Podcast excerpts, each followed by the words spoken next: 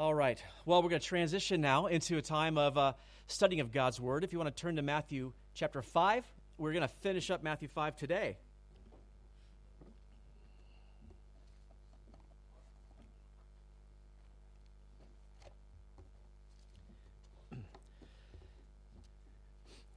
Really, we're just bringing this to a close, to a head here. We're in the third part of the "You Have Heard" section of his sermon, where Jesus is telling the crowd, telling the people on that Mount of Beatitudes, listen, these are the things that your religious leaders have been telling you, but let me tell you what really is the truth behind this. Remember, this entire sermon, I want to go back to the beginning, is about entering the kingdom of God. We were told that Jesus was traveling and preaching about the kingdom, the gospel of the kingdom. And so we started at the very basic, the beginning. You have to be spiritually bankrupt. You bring nothing to the table, and you need complete, utter righteousness. And so we looked at where true righteousness comes from. And so he stripped all those things away, and he's been building on those things along the way, culminating into now, you have been taught these things, and let me just correct that. I haven't come to change the law. I haven't come to destroy the law. I've come to fulfill the law. God had a purpose in the law, and so he has sort of been correcting what they have learned, the mispractice of these various things. And we've seen how he talked about murder and how hatred in the heart is equal to committing murder.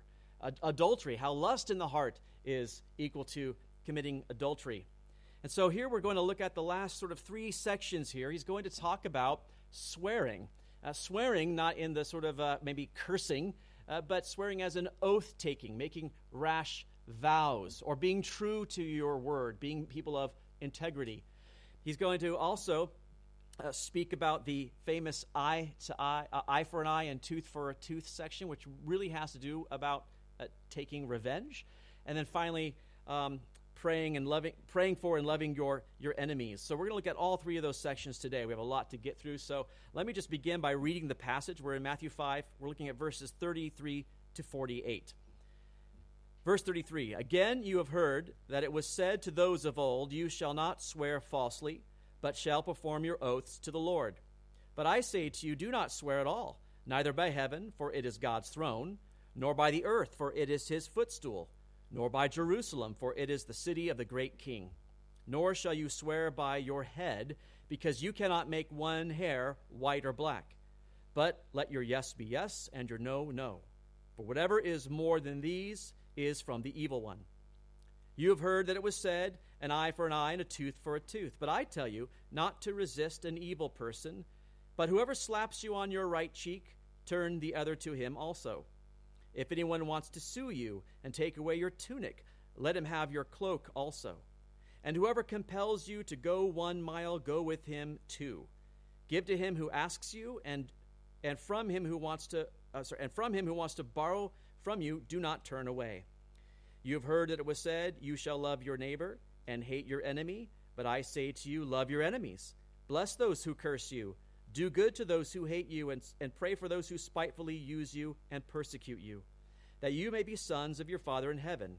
For he makes his sun rise on the evil and on the good, and sends rain on the just and on the unjust. For if you love those who love you, what reward have you? Do not even the tax collectors do the same? And if you greet your brethren only, what do you do more than others? Do not even the tax collectors do so? Therefore you shall be perfect, just as your Father in heaven is perfect." Let's pray. God, we thank you so much for the opportunity once again to be in your holy word. And Lord, we recognize, Lord, that we need illumination. We need the truth here, and we need the Spirit to reveal truth to us. And so, Lord, I just pray that you would be with us now as we begin to study your word. Lord, we want to discover what was at the heart of Jesus' message. He has much to say, and much that is really particularly applicable to our lives now and today. And I just pray, Lord, that you would even now begin to prepare our hearts for the truth that you want us to see and to learn and ultimately to apply, because I know, Lord, you want us to live as these bright lights that shine in the darkness of this world. So, Lord, just bless us with the truth of your word today for your glory. We pray in Jesus' name, amen. All right, we're going to jump right into the the first point here is swearing. He's going to be looking at the swearing, and he begins here with verse 33, saying, "Again you have heard that it was said to those of old, you shall not swear falsely, but shall perform your oaths to the Lord." And the idea here, Jesus is really basing this off a composite of ideas based off several Old Testament passages. I'll show you the main one, and then we'll look at another one further on. But Leviticus 19, verse 12. "And you shall not swear by my name falsely, nor shall you profane the name of your God. I am the Lord." So no, don't swear falsely. Don't make a false oath. The other one we'll look at further on is in Numbers chapter 30. It has to do with being bound to the promise that you make, being bound to your oath, and the point is to not break your words. So don't make a false oath, and don't break your oath. And the third one comes from Deuteronomy 23, and also the idea there is that if you make a vow to the Lord, then don't delay. Act on it.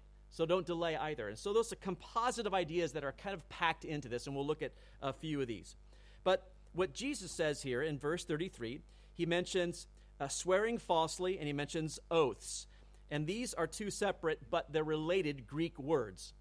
The first word, swear falsely, is epi orakeo, and it means to, really, our word today, to commit perjury. So if you were in a court and you were to, tell the truth and nothing but the truth, but you didn't tell the truth, you were committing perjury. You would swear falsely. The other word, the oath there, is an interesting word. It has to do with enclosing, literally fencing in or binding something together. And these two words he's using together here. But what we have to look is what's the principle behind that the Mosaic law in the Old Testament. Well, there's a New Testament verse that really helps us out with it. It's Hebrews chapter 6, verse 16. It kind of sums up the idea. It says this, "For men indeed swear by the greater, and an oath for confirmation is for them an end of all dispute." This is the idea in the Old Testament there, that when someone invoked the name of someone greater than themselves, maybe you've heard people do that. "Oh, I swear on my mother's grave," right? When they swear upon somebody greater than themselves, they are lending greater credibility to the words that they have just uttered, right? Those words mean something more because I've just made this this oath. Now, the truth of this is this does exist in the Old Testament.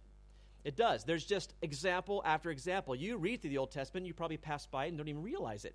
But let me just show you one from Abraham in Genesis 24, verses 2 to 3. Very interesting. It says, "So Abraham said to the oldest servant of his house who ruled over all that he had, 'Please put your hand under my thigh.'" That's kind of weird. All right.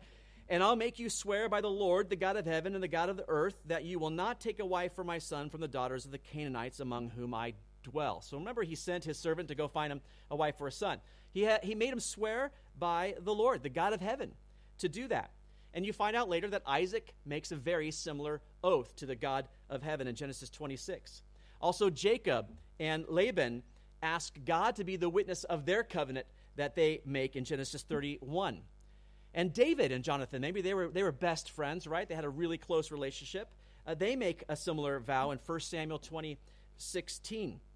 And when we read these passages, we find out that there were these solemn times, special moments where a vow was made. We're told that David swore to the Lord and vowed to the mighty one of Jacob. And there's many, many oaths in the Old Testament where God was called upon as a witness to their sincerity and their commitment to their words.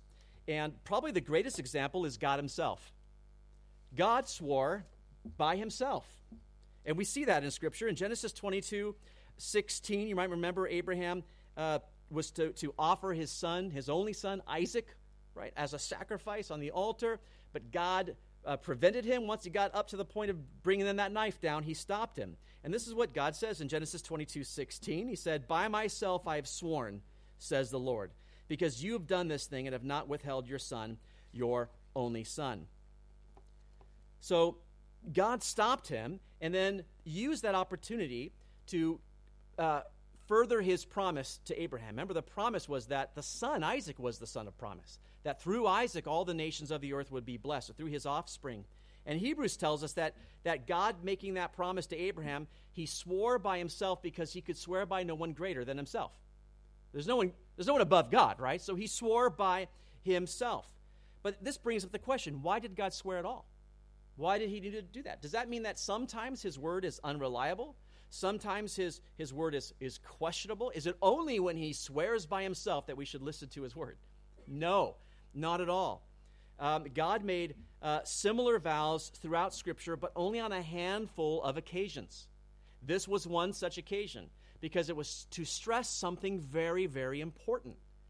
The promise made to Abraham, if Isaac were to die, would sort of do away with that promise. So instead, he came back and said, no, I'm fulfilling that promise. I swear by myself. You know, Jesus did a similar thing. You might remember when we went through the Gospel of John. Over and over again, I pointed out those words, verily, verily, I say unto you, or truly, truly, I say unto you. Jesus said that all through the Gospel of John. Why did he say, truly, truly, I say to you? Were those the words that you really needed to pay attention to, and it didn't really matter what else that he said, only when he said, truly, truly? No, again, he was highlighting those things. Those were very important things that he wanted to make sure that you didn't miss. Everything he said was true, it was credible, but those things he was emphasizing for a particular reason. And that's what we see God doing in the Old Testament. And even Jesus was compelled to swear under oath by Caiaphas the high priest. Remember when he was sort of on trial, and Caiaphas put him under oath and said, I put you under oath of the living God to testify if you were the Christ, the Son of God. And Jesus simply says, it is as you said. So we see that in the Bible, there is this oath-taking type of thing taking place. God himself does it. Jesus does it. Many godly men in the Bible do it. So God provided for it. And the reason he provided for such a thing is because he knows man's sinful nature. We are prone to lie and deceive. We're just prone to do that. We're prone to be to not be forthright. And today, some people believe that because of what Jesus teaches here, there's never a time to make any kind of oath or vow before God. That's what he's saying. That needs to be done away with. But I'm going to tell you that today an oath is permissible. It is something that should take place, particularly in very important solemn occasions, like a wedding, a marriage. I've done many, many weddings, and it is absolutely appropriate as you have a man binding himself to a woman, the two becoming one flesh, that many times as they end their vows, they say, as God is my witness, I give you my promise. To say those words, not to say that all my other words don't come with a promise. Does that make sense? But this is a very solemn occasion. That is an important thing. When two become one, that's it. We've just come off of talking about marriage, haven't we? So it's really interesting that Jesus is coming into this, because what were they doing? They were doing wedding vows, and then they were, a few months later, writing certificates of divorce. I guess my words aren't much. And Jesus is coming back to say, listen, you also got to think about the words that you're saying. What kind of people are you? Are you integrous? What is really the issue here? This is the issue. Look at verse 34. But I say to you, do not swear at all. Do not swear at all. This is why people think that he's saying we can't, have any kind of such a thing. Because he did say, I didn't come to destroy the law and the prophets, which we just showed you. All through the Old Testament, this kind of oath-taking, swearing thing did take place. He came to fulfill. And in the Old Testament, you have men making oaths, God doing it, Jesus in the New Testament. So what's he mean? Look on to verse 34. For it is, I do not swear at all, neither by heaven, for it is God's throne, nor by the earth, for it is his footstool, nor by Jerusalem, for it is the city of the great king. Also, nor shall you swear by your head, because you cannot make one hair white or black. Now, you do notice all those examples that Jesus gives, none of those is swearing by God. Swear by Jerusalem, swear by heaven, swear by the hairs on my head, but I won't swear by God. Why are all those things listed? This tells us what was going on during that time. Two things were wrong with the oaths and promises in Jesus' day, which came from this, again, perversion of the rabbinic tradition and what they taught, and it fell far short of the Old Testament. First was a missing ingredient. All right, the missing ingredient was a proper circumstance for the oath, like a solemn occasion, like a wedding. They were literally giving these vows and oaths over everything, absolutely everything. Will you really go and stop and get the milk on the way home? I swear by the Jerusalem, I'm going to stop and get the milk. Stop bugging me, wife. It was over every little thing. It wasn't reserved for special ceremonies or promises that required that, but it also had a misplaced emphasis. And the misplaced emphasis was limiting honest oaths only to those oaths that were made to the Lord. But if you were just to excuse that to the Lord part and say, maybe insert heaven, insert Jerusalem, insert the hair is on my head or my mother's grave, right? If you inserted any of those other things, perhaps then you didn't have to be as honest as you would have to be if you swore by the Lord. Remember Leviticus 19:12, don't swear falsely by my name. So they had taken that to mean, oh, but I can swear falsely by any other name. You see this? This is what they've done with all of these things. So they had conveniently interpreted this to mean they could swear by any other name. Now, I mentioned Numbers chapter 30, verse 2. I'll show it to you now. It says this, if a man makes a vow to the Lord or swears an oath to bind himself by some agreement, he shall not break his word. He shall do according to all that proceeds out of his mouth. So they had perverted that to mean that if you swore by anyone else, right, other than God, that's how you could back out of your agreement. There it is, a vow to the Lord. I'm no longer bound, right? But I'm only bound when I make a vow to the Lord. Now, this was happening in Jesus' day, and the reason we know it is because this is something Jesus condemned the religious leaders for in Matthew 23. I just want to show you. Just turn there real quick. Matthew 23 is all those woes to the scribes and Pharisees, woe, woe, woe. In Matthew 23, he condemns them for this very thing. Look at verse 16. Just turn ahead in your Bible there, Matthew 23, verse 16. Woe to you, blind guides, who say, whoever swears by the temple, it is nothing. But whoever swears by the gold of the temple, he is obliged to perform it. You see that? They got into the place where, oh, you could swear by the temple. That wasn't a big deal. But, oh, I up you. I swear by the gold of the temple. Oh, that was better. And Jesus is saying, what's better? Is the gold better? Or is the temple that sanctifies the gold better? You don't even have this right. Forget your system. It's not even right. Right? Verse 17, fools and blind, for which is greater, the gold or the temple that sanctifies the gold? Verse 18, whoever swears by the altar, it's nothing. But whoever swears by the gift that is on it, he is obliged to perform it. Same principle. Fools and blind, for which is greater, the gift or the altar that sanctifies the gift? Therefore, he who swears by the altar swears by it and by all things on it. And he who swears by the temple swears by it and by him who dwells in it. And this is the idea. This is what that he's doing here. He who swears by, say, heaven, we have to remember who rules in heaven. That's his throne. And that's what Jesus says there, right? Going back to our passage. Don't swear by heaven. God rules in heaven. You're still swearing by something that he owns. Don't swear by Jerusalem. That's the city of the great king. Do you see this? So he's really trying to correct this idea and bring it out. And in verse 37, he says, instead, do this. Let your yes be yes and your no, no. For whatever is more than this is from the evil one.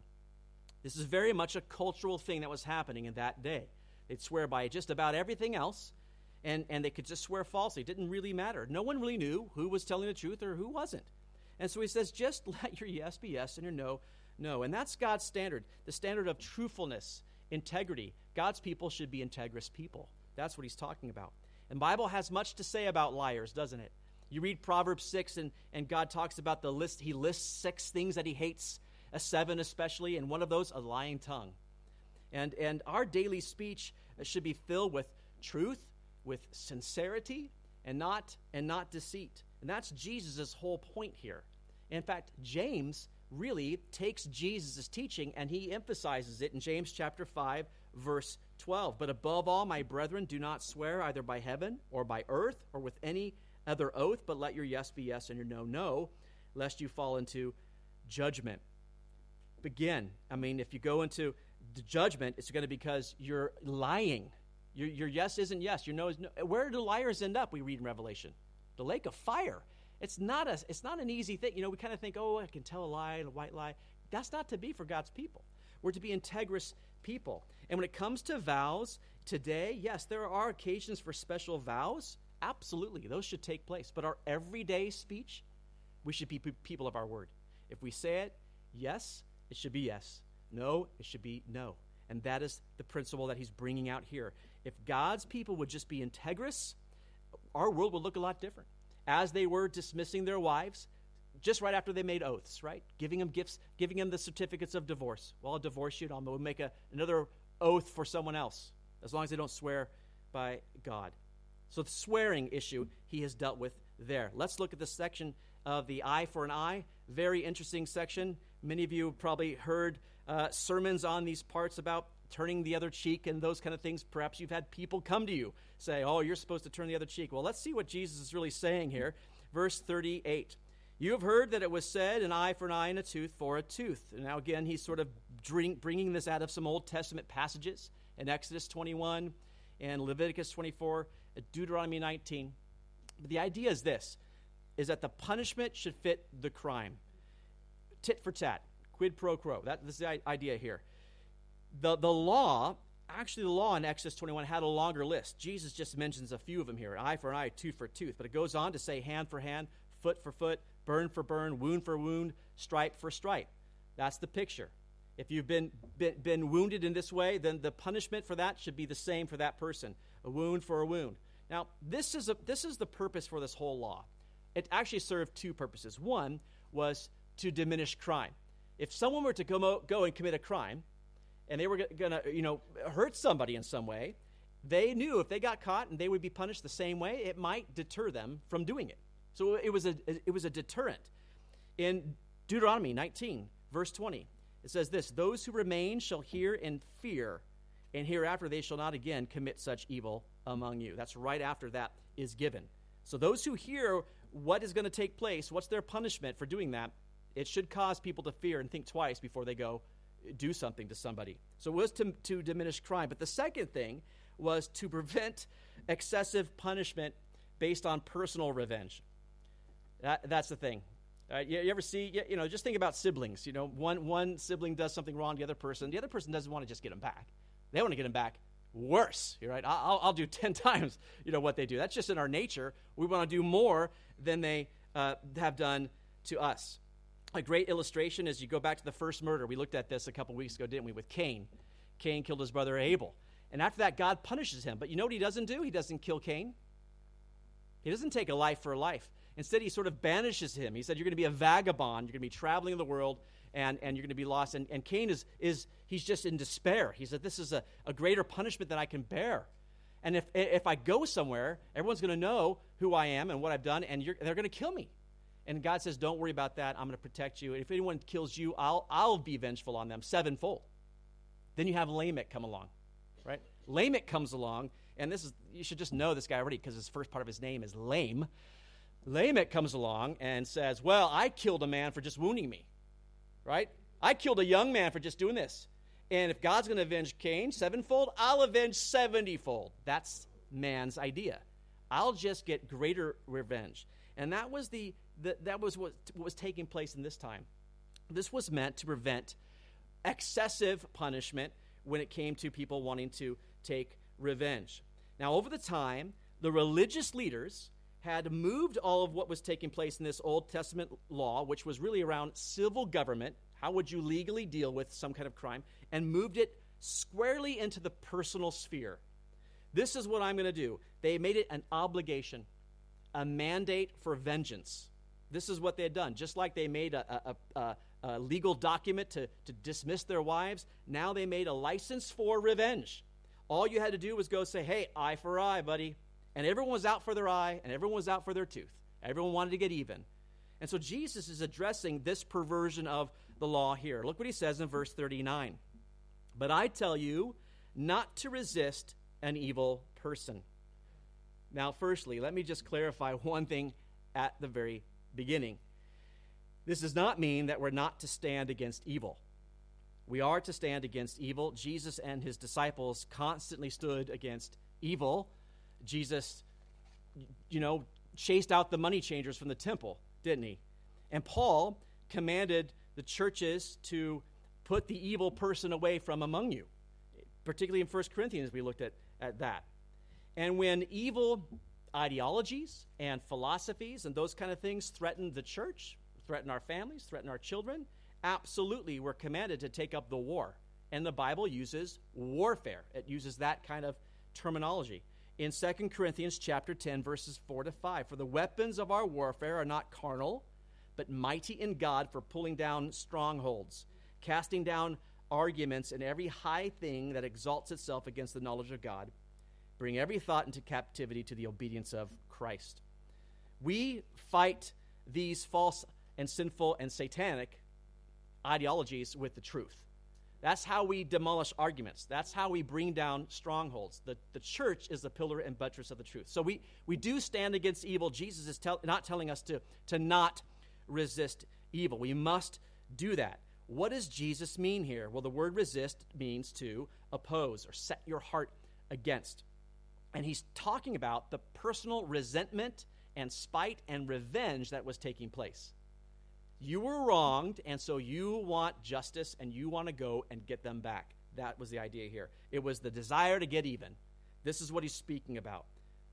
This is where this law is operating. Now, if you take this basic biblical principle of non-retaliation, that's the believer. We operate in this idea of we won't seek revenge. We don't retaliate. This comes from, and this is the first point here, Christians should not seek revenge. And it comes from Romans chapter 12, verses 17 and 19. Repay no one evil for evil. Have regard for good things in the sight of all men. And if it is possible, as much as depends on you, live peaceably with all men. Beloved, do not avenge yourselves, but rather give place to wrath, for it is written, vengeance is mine, I will repay, says the Lord. Now, that's the principle. We're not to repay evil for evil. We're not to seek revenge. In fact, we're to commit ourselves to him who judges justly. Vengeance is mine, says the Lord. And in Revelation, what we see is people who have been beheaded for the testimony of their faith, what are they crying out to God? They're crying out to God, God, when are you going to have vengeance? Listen, it is okay to desire that. It's okay to desire justice. God, I want justice. But it's not okay for me to take it, to take justice, because that is God's sphere. It's his realm, and it's not mine. Now, this is where this is going to get a little bit hard. So let's just really ask the Lord to really be with us today, because understanding the principle of non-retaliation will mean one thing. It will mean that you are going to suffer wrong, right? There's no way around that. You are going to suffer wrong, and we have to bear under that. That is what he's teaching us. And when we follow what Jesus teaches here, he's going to cover three areas of basic human rights. Now, we all want our rights. We all believe in human rights. We have these human rights charters and things that have been written, right? But if we want to follow Christ and be obedient to him, we will lose some of our rights. It is just a truth. And this first one is dignity. Your dignity. No one wants to lose their dignity, absolutely. But this is what Jesus addresses in verse 39. But I tell you, not to resist an evil person, but whoever slaps you on your right cheek, turn the other to him also. Now listen, God desires for everyone to be treated with dignity and respect. That is God's will, obviously. That's his desire. But he knows that for believers, that will not always be the case. It just won't. Not if we want to follow him. We're going to be mistreated. Remember back in verse 10, blessed are those who are peacemakers and those who are persecuted as well, right? For righteousness' sake. So it is the way that we react to mistreatment that he is talking about here, and insult, all right? So what this doesn't mean, let me just clarify, it doesn't mean that you can't resist a physical attack. It doesn't mean that you can't defend yourself. There's a movie that came out a few years ago, Hacksaw Ridge, has to do with a Christian who goes into the military. He believes in Matthew 5 that God doesn't want us to kill people. That's how he defines murder, and so he won't take up a gun. But he will go in there to be a medic. But as he's trying to stand for the gospel and stand for the truth of God's word, people love to twist this stuff. They say, aren't you supposed to turn the other cheek? They address this passage. And he stands toe-to-toe with this guy. The guy smacks him across the face. He goes, now give me the other one. Give me the other one. And so he turns his face. Is that what God is asking you to do? Is that what Jesus is teaching here? Well, let me just tell you something. If someone broke into my house and they tried to hurt me and my family, I am taking them out. You won't see them again. That is not what God is teaching here. Let me show you in Exodus chapter 22, verse 2. If the thief is found breaking in and he is struck so that he dies, there shall be no guilt for his bloodshed. Back in the Old Testament, if a thief were to come in and he struck, well, who's striking him? Well, dad, duh. If that thief dies, the man is not guilty because he was defending his home, his family, okay? This is not what Jesus is talking about. He's also not saying that there's not a place for punishment or retribution in society. There is a place, and God has established that the sphere that happens in, the realm that happens in, is within government. That's what he's given the sword to the government to do justice. Now, I know we could talk all day long. Does that really happen? But that's what he is intended with government. Romans 13, verse 4, for he is God's minister, speaking of the government. He's his minister to you for good. But if you do evil, be afraid, for he does not bear the sword in vain, for he is God's minister and avenger to execute wrath on him who practices evil. So let me just I just wanted to set those up. Those aren't the things he's talking about. Let's see what Jesus was actually talking about. In his day, to strike someone on the cheek with your fist was the greatest insult that you could give them. A slave would rather be beaten on the back with a whip than have his master strike him across the face with his fist. To spit in or smack someone with your hand was the greatest insult. It was to treat someone as less than human. Jesus got both, by the way, right? It was to completely destroy their dignity and say they weren't even worth anything. They're worthless people. So it was a massive, massive insult. And so what Jesus is trying to point out here is to show what we're, to show us what we're not to do, right? Turn the other cheek. Take a non-retaliatory approach to this. If you're insulted in this way to your dignity, and that's what that would have been, then listen, you don't need to go and seek revenge for that. Don't be retaliatory. Leave that to him. Now, that's easier said than done, isn't it? What's gonna? Someone comes in and smacks you across the face. What's your first inclination? You know you're gonna get angry. And listen, Paul got angry because this happened to him in Acts chapter 23.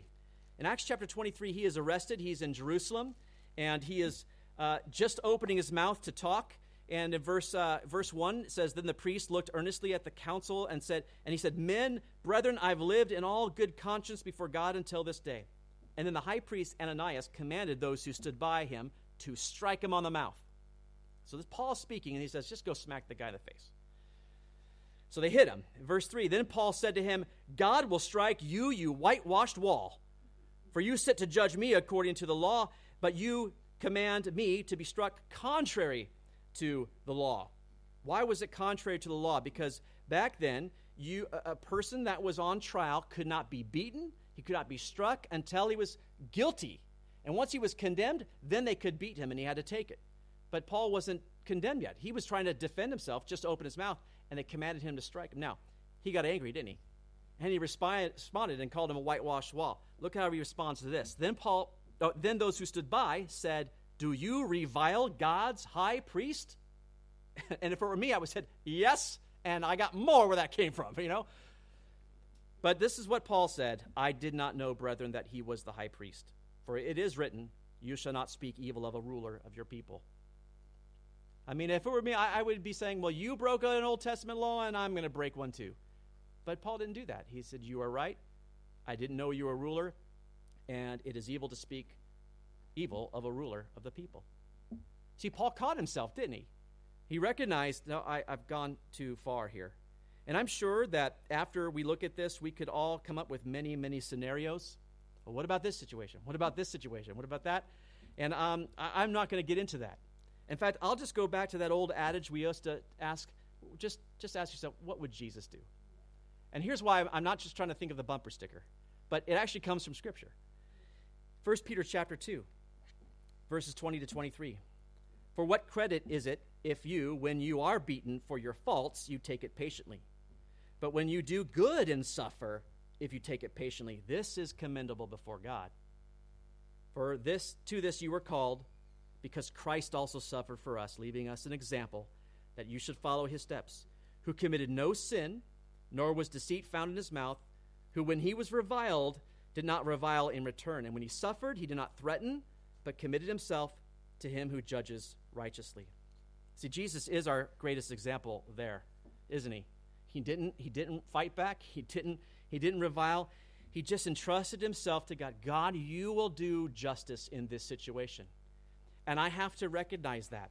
And I can't be concerned about my dignity. I've told people many times, don't be concerned about your reputation. Just be concerned about Christ's. He'll take care of yours. So that's what we got to focus on. How do I make God look good in this situation?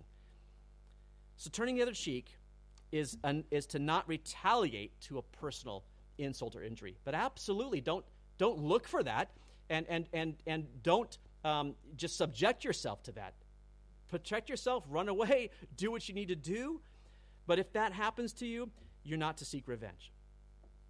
So one of your human rights may be trampled on, and it has to do with your dignity. Here's the second one. Oh, it gets better. Verse 40, your property. Your property.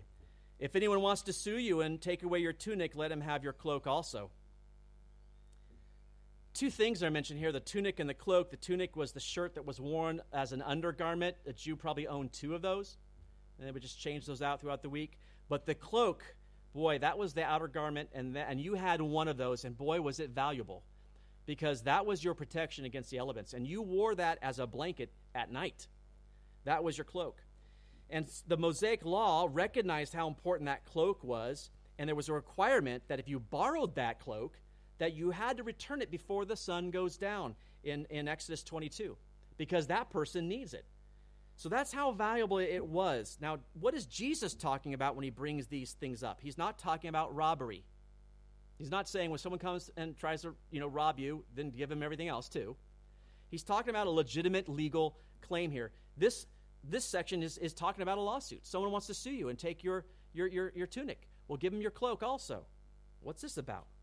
Well, remember, going back to the beginning, kingdom-minded people, we got to think differently and we got to act differently.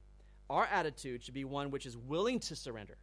It's just willing to surrender something that we may legally be bound to keep if it will make things right. See, legally, they didn't have to surrender the cloak. They could give the tunic. Had a legal right to keep that cloak. But he said, listen, but if that cloak, if that will set things right between you and that person, give him the cloak. Give that to him as well. That should be our attitude. I have had to mediate arguments between church members on a handful of occasions, and it is never a good thing. We had a family that had an electrical fault, and their house caught on fire, and much of the inside of it was just burnt. And so they asked for help. We recommended a contractor that we had used before through the church. And when they had done the work and all said was they weren't happy with it, and they weren't happy with things that were done, and he used cheap labor and this and that, and they didn't work well together, so they came to us to kind of mediate this situation. And so to the one family, I was saying, well, you got a house back, right? The smoke's gone. You've got these things. I know, this isn't to this and this isn't, but, you've got this. And then to him, I was saying, but, you could have done better. You could have done your best, but no one felt like we were saying, something that would just go to their side. Because you can't take a side there. There's just no winning, is there? Oh, I can't take your side. I can't take your side. And here's what I was trying to take them to. It was 1 Corinthians chapter 6, verses 7 to 8. We just went through this last year. Now, therefore, if it is already an utter failure for you that you go to law against one another, why do you not rather accept wrong? So to the one I was saying, could you just accept it? Maybe you did get cheated, but can you just accept it? And the other group, why do you not rather let yourselves be cheated? No, you yourselves do wrong and you cheat and you do these things to your brethren. We have personally endured several times on several occasions cheating done. And in one occasion, I think I mentioned before, we had asbestos housing around air conditioning venting and stuff up in the attic, removed professionally, we thought. And then we put our house up for sale. And on the final inspection day, I had never gone up. I just trusted the guy had done it. The inspector said, I need to show you something. Took me up there. And all of the venting was still hanging there with it just ripped apart. So not only had the asbestos not been removed, but now it had actually been exposed. And it closed the whole sale. We never got to sell the house. And now my heart inside, it was really burning. I'm like, that guy, I need to, kick him in the face. We never sold the house. But looking back at it now, we were able to sell it at a whole different time in our lives. That was just a few years ago, which allowed us to buy the house here in Cardiff. Had we sold it back then, we would have bought another house in Lancaster and probably never moved. And God used it. But I do look back and go, but if I had gone after that guy, if I had done something, I wouldn't look back at this story the same way I do now. You know what I did? I just entrusted him. I said, God, you'll deal with him. If he was a cheat, and I found out he kind of did that thing with other people. He was a cheat, you'll deal with them. And the Lord took his life 2 years later. He did die. And it was sudden. It was drastic. I never said a thing to the family. I went to the funeral. I loved on their family. They had a loss. That was a hard thing. But I personally knew that God was dealing with that man and that I entrusted myself to him. And that was our property, you know, our property. And this is the idea. Listen, sometimes you're going to be cheated. He said, it might just be okay. Would you just do it? Doesn't everything belong to him anyway? It does. It does. And let's look at the last one here because I'm running out of time and I have way more to go. Verse 41, and this is the best one. You're going to love this one. Your liberty. Yeah, your liberty. Verse 41, and whoever compels you to go 1 mile, go with him 2. Compel is to press into public service. That word is only used 2 other times in the New Testament, and both times of Simon of Cyrene. He was compelled into public service to do what? Carry the cross of Jesus. So that's the word that Jesus is using. And in these days, Roman law gave a soldier the right to compel a civilian, and that would have been a Jew, to carry his pack for a Roman mile. Now, can you imagine, in the mind of a Jew, these are your oppressors. These are the people you hate, you secretly loathe. Now, how low do you feel that you have to travel with this guy for a mile and carry his weapons of warfare? Carry his pack. That's pretty low. That burden was very much despised. One commentator said this about the Jews fiercely resented such impositions, and Jesus' choice of this example deliberately disassociates him from militant nationalists. Rather than resisting or even resenting, the disciples should volunteer for a further mile. Remember, what did they think Jesus was coming to do? Be this great military leader, right? Come against Rome. He said, actually, if they ask you to carry the pack for a mile, why not go 2? They're forcing you into an act of love. Show them a greater love. Do 2. See, Jesus had his finger on the pulse of the Jewish nation. He knew the predominant attitude toward Rome was resentment. And listen, for us today, freedoms, they've long been protected. I have long enjoyed freedoms. But can I tell you, they've never been a guarantee. Never guaranteed that in a sinful and fallen world. I've been fortunate to live in countries that I've had much freedom, and I've enjoyed that. And you know what? I am not a fan, personally, of losing some of my liberties that are coming down the path. I'm not enjoying that. I'm not looking forward to those things, personally. But what Jesus is trying to do here is to show us how we can overcome things that we maybe even perceive as evil with good. In Romans chapter 12, verse 21, he says, do not be overcome by evil, but overcome evil with good. And so I'm not confusing people. We've had a year of these kind of things happening. And maybe you've seen how the church has dealt with things, and some of this is confusing. Let me just tell you from where the leadership has come, the decisions we've made as a church corporately to continue to meet comes from this philosophy of understanding of, and what I believe Scripture to dictate, that the government has no grounds to dictate when and how worship should be done. They have no idea about any of that. And that's why when the churches stood against them, they didn't write on spiritual things. You couldn't quote Scripture to a secular government. Well, but it says here, and so what they go to, they appealed to human rights. That's what they appealed to. And that's why the church won, and that's why we met. Praise the Lord. And so we took a stand there. But what about your personal lives? I leave that to you. How are you doing with that? Yeah, we're losing some liberties in some places. And what does Jesus say that we should do about it? I know people have come from different areas there, and I'm not trying to step on toes. What I am trying to do is be true to his word. If we're talking about being shining lights out in that world, then what does that mean when you go into that person's store or their home or the school or whatever it might be, your work? How do you react to the fact that some of your liberties are being stripped from you?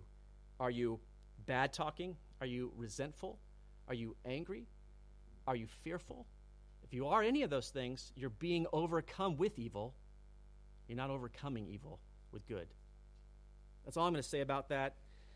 The second point from all of this is in verse 42. Christians should also be charitable. Christians should be charitable. Give to him who asks you, and from him who wants to borrow from you, do not turn away. Two things are mentioned here. Be ready to give and be ready to lend. Both of those are there. And I don't think this means also that you respond to every selfish and foolish request that comes your way.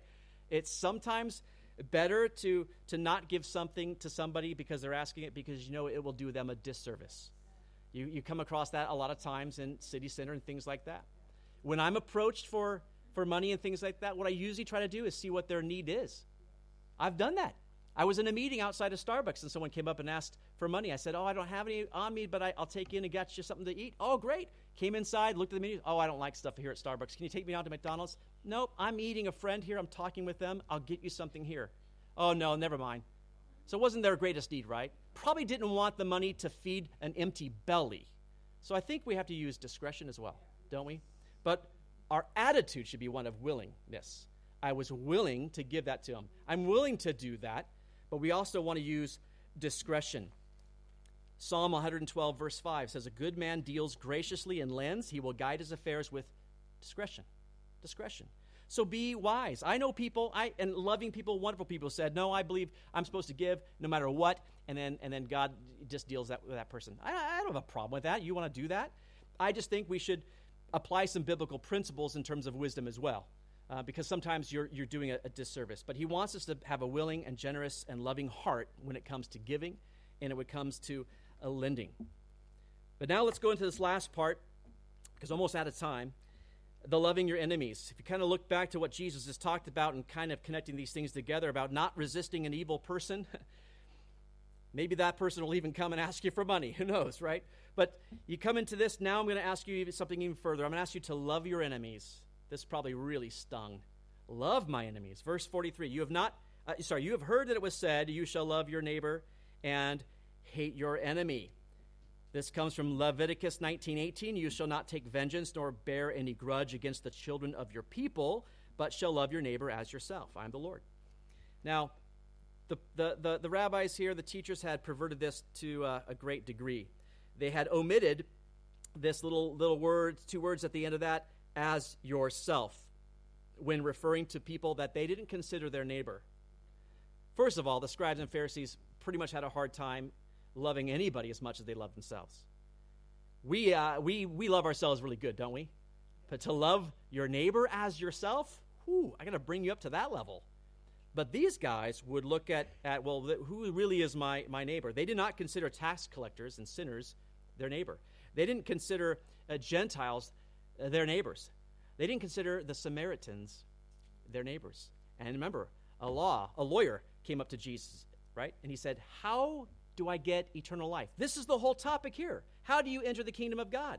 The lawyer says, how do I enter the kingdom of God? How do I get eternal life? And Jesus asked him, well, what's the law say to you? Well, it says, I should love the Lord my God with all my heart, soul, mind, and strength. Oh, yeah, and my neighbor as myself. He added that, I think, probably after a pause. And Jesus said, well, you've got it. There you go. But what did the lawyer say? But can you help me out? Who is my neighbor? Who is my neighbor? I want to know who are the people I have to love. And Jesus told that famous parable, didn't he, of the Good Samaritan. A priest comes by, a wounded, stripped, naked man, bleeding, needing care, and passes by. A Levite goes by. Neither one stopped to help the man. The Samaritan stops to help the man. And many people really mess up that whole parable. Jesus isn't telling that to say, this is how you do good works. What he's showing is the hypocrisy of the entire structure. He took a priest and a Levite. He says, you guys don't even have any love in your heart. What you teach is false. You won't even stop and help this man. You consider him not to be your neighbor. But the Samaritan would go and love that man, and he would be worthy of the kingdom. He would be worthy of the kingdom. And this is what Jesus is talking about here. So they would omit that as yourself. They would question who their neighbor was, but they also added something. They added hate your enemy. That is not anywhere. They probably just took it from the Old Testament commands to go into the promised land of Canaan and wipe out the Canaanites and the Hittites and the Perizzites and all those ites. They probably said, I'm supposed to hate them too. So they just made up this new command. I'm supposed to love and I'm supposed to hate. But throughout the Old Testament, the command was to love. It was to love. and it was to do good to their enemies. Proverbs 25:21 says, if your enemy is hungry, give him bread to eat. If he's thirsty, give him water to drink. So what is Jesus going to say about this? In verse 44, he says, but I say to you, love your enemies, bless those who curse you, do good to those who hate you, and pray for those who spitefully use you and persecute you. So Jesus has moved way beyond don't take revenge toward that evil person, but to be loving. Be loving. And he's defining for us who our neighbors are. They would be also including our enemies, people that would be considered our enemies. And he says you need to love them. And the word that he uses for love is agape love. It's not the love that has emotion. It can, but it's the love that must involve action. It's the love of action. You've got to love them. You've got to show that you love them. He says you've got to bless them, which involves your speech. Woo, that's hard. But 1 Peter 3:9, Peter writes about that. He says, not returning evil for evil or reviling for reviling, but on the contrary, blessing, knowing that you were called to this, that you may inherit a blessing. We don't honor God when we revile people we consider enemies. Easy to do. He says, love them, bless them, do good to them. In Deuteronomy, the Israelites were commanded to help their fellow countrymen. A lot of times with the sheep and the animals, if they went astray and you found one, you would take it and care for it until they returned, and you would give it to them. And they were to care for an injured animal and give it back to their neighbor. Well, those same commands of favors that they were to their fellow man, they're also commanded to do for their enemies. In Exodus 23, verses 4-5, he says, if you meet your enemy's ox or his donkey going astray, you shall surely bring it back to him again. If you see the donkey of one who hates you lying under its burden, and you would refrain from helping it, you shall surely help him with it. So the good that we do for one another is good, but we should likewise do it for our enemies, he says. Now listen, what's the best way to do that? Well, he says, pray for them. That's the best way to have a right attitude. My heart will not always be in the place, I want to bless my enemies, right? But he says, if you pray for them, what does it do when you pray for somebody? When you pray for them, Dietrich Bonhoeffer said this, of this command to pray for our enemies. He says, it's the supreme demand. Through the medium of prayer, we go to our enemy, we stand by his side, and we plead for him to God.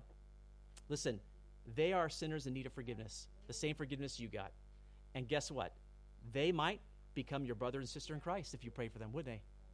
So we're to bless them, we're to do good to them, and we're to pray for them, all those things. Now, why should we do these things? He just ends with these two reasons. Verse 45, to be more like our Father. We want to be like him. Verse 45, that you may be sons of your Father in heaven, for he makes his sun rise on the evil and on the good, and sends rain on the just and the unjust. Speaks of God's common grace or his common providence.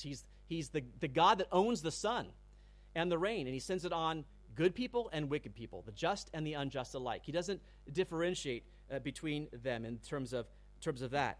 That's what makes God good. And when we emulate our Heavenly Father in this way, we further show God's goodness, don't we? So we to be more like our Father, but also to do more than our fellow man do. Christians should be outdoing our fellow man. In verse 46 and 47, for if those if you love those who love you, what reward have you? Do not even the tax collectors do the same? And if you greet your brethren only, what do you do more than others? Do not even the tax collectors do the same? Now he keeps mentioning the tax collectors because they were looked at as the traitors of the Jews. They moved and worked for the Romans, so they were the most hated and despised. And he says those people, they do a good job of greeting one another. So if all you do is greet one another in your own little clan, what are you doing that's more than them? Not much. Remember, we were told to let our light shine before men that they may see your good works and what? Glorify your Father in heaven. That's what he said, right? We can live like this in the midst of this crooked and perverse generation. It's possible. In verse 48, he says, therefore you shall be perfect just as your Father in heaven is perfect. This is the sum of Jesus' entire sermon here. This is it. It's one of perfection. When you come to the end of this, there should be an overpowering sense of, I can't do this, and I have nothing in me to do this. It's spiritual bankruptcy. No one can be perfect. It's impossible. And Jesus will later say in Matthew 19, yeah, with men it is impossible, but with God all things are possible. And it's with God that we get a new heart. It's with God that we get the power of the Holy Spirit to be able to do these things. But when you stand up here and talk about it like this, how could I possibly be willing to lose my dignity, my property, my liberty? What are you talking? Are you mad? Could you imagine the audience even then thinking about these things when the Romans ruled and would just force them to do things like carry their packs around? Unthinkable. Listen, when I came in and took over the church back in 2018, I was asked if I had any kind of vision or plan, you know, for the church. And I remember saying, growth is going to happen when our church gets really good at loving one another. I was focusing here. And I've seen amazing growth because you guys are really good at loving one another. I don't have to call people and say, hey, make sure you're loving on people. You guys just do it organically. It's just happening because the Holy Spirit's moving in you and working in you, and it's amazing to see. I'm incredibly proud of this church. Do an amazing job. Testimony after testimony of people coming in saying, I just feel the love of Christ. Or I say, amen. But I will say the next step is that we want to be lights in the crooked and perverse generation. We have to take that same love. We got to take it outside these four walls. And we got to love people that same way. It's easy to love one another. You guys are easy to love. Most of you, just one of you is not, but most of you are really easy to love. But it's a lot harder to love the people of the world, isn't it? But God would have us do that. So my challenge to us as a church today, as we finish this Matthew 5 and we look forward to what God would have us for us maybe this next year, that we would be really intent on being shining lights in this world. It's going to get harder. None of this stuff is going back. It's going to keep going, and it's only going to get harder to maintain my Christian testimony. I got to watch sometimes my heart when I'm walking into stores and I see those mask signs and whatever, all those things. I've got to go, none of that matters. What matters right now is that I am a shining light, that I have a vibrant testimony. You have to crucify yourself. You just have to do it. And it's going to take some work, but we can do it, can't we? We can be a bright, shining church. I know we are. We have it here. God is working in our midst, and I'm so excited to see what he's doing, and I can't wait to see what he will continue to do. Let me pray. God, thank you so much for your word to us today. We thank you for the challenge that it brings. You told us that to follow you, we would need to take up our cross daily, not just once, but daily. It is a daily dying to self to follow you. It is a daily dying to my heart attitude about the things that I see in this world. My attitude maybe against the people that I harbor things against, or things that I have happened in the past, or whatever it might be. It's a daily dying to those things, that my heart and my mind might be in line with you. Lord, you've called us to be sons of our Father in heaven, to shine like bright lights in this perverse and dark and crooked generation. And Lord, it's only possible through the power of your Holy Spirit. Would you transform your church? Would you transform your people? You have a loving, vibrant, wonderful flock that you have placed here in Cardiff. What a blessing it is and a privilege to lead these beautiful people. And I'm just so excited, Lord, to see how you will continue to grow your church and take this light into the darkness that surrounds us, Lord. Light overcomes the dark. Help us to overcome evil with good. We love you. We praise you in Jesus' name. Amen.